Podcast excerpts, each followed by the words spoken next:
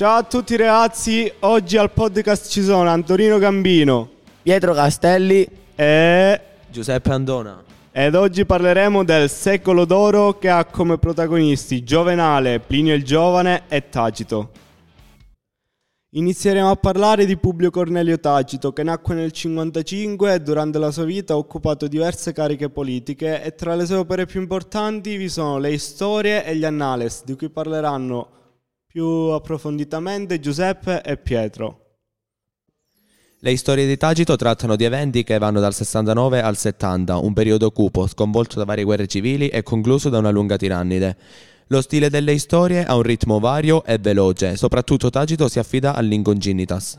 Passo la parola a Pietro per gli Annales. Gli Annales vengono scritti successivamente partendo dall'anno quattordici, anno della morte di Augusto, giungendo fino alla morte di Nerone nel sessantotto, ricongiungendosi dunque alla materia trattata nell'opera precedente. Negli Annales Tacito mantiene la tesi della necessità del principato, ma il suo pensiero diventa sempre più critico.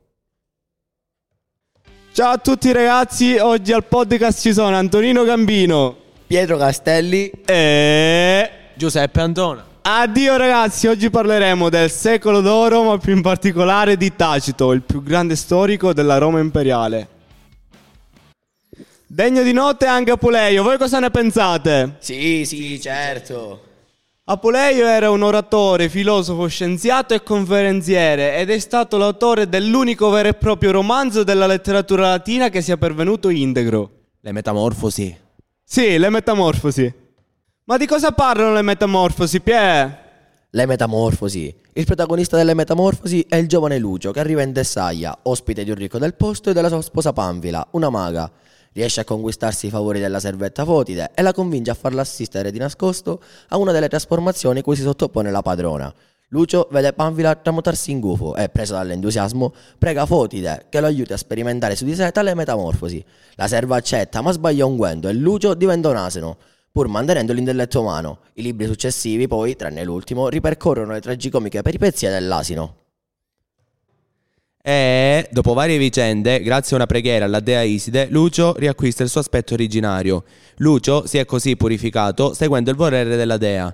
Nella narrazione sono inserite numerose avventure, come la più celebre, la favola di Amore Psiche. L'intera vicenda, pur sotto l'apparenza di voler offrire una lettura di semplice svago, intessuta di episodi lubrici e licenziosi, assume in realtà i caratteri del racconto esemplare.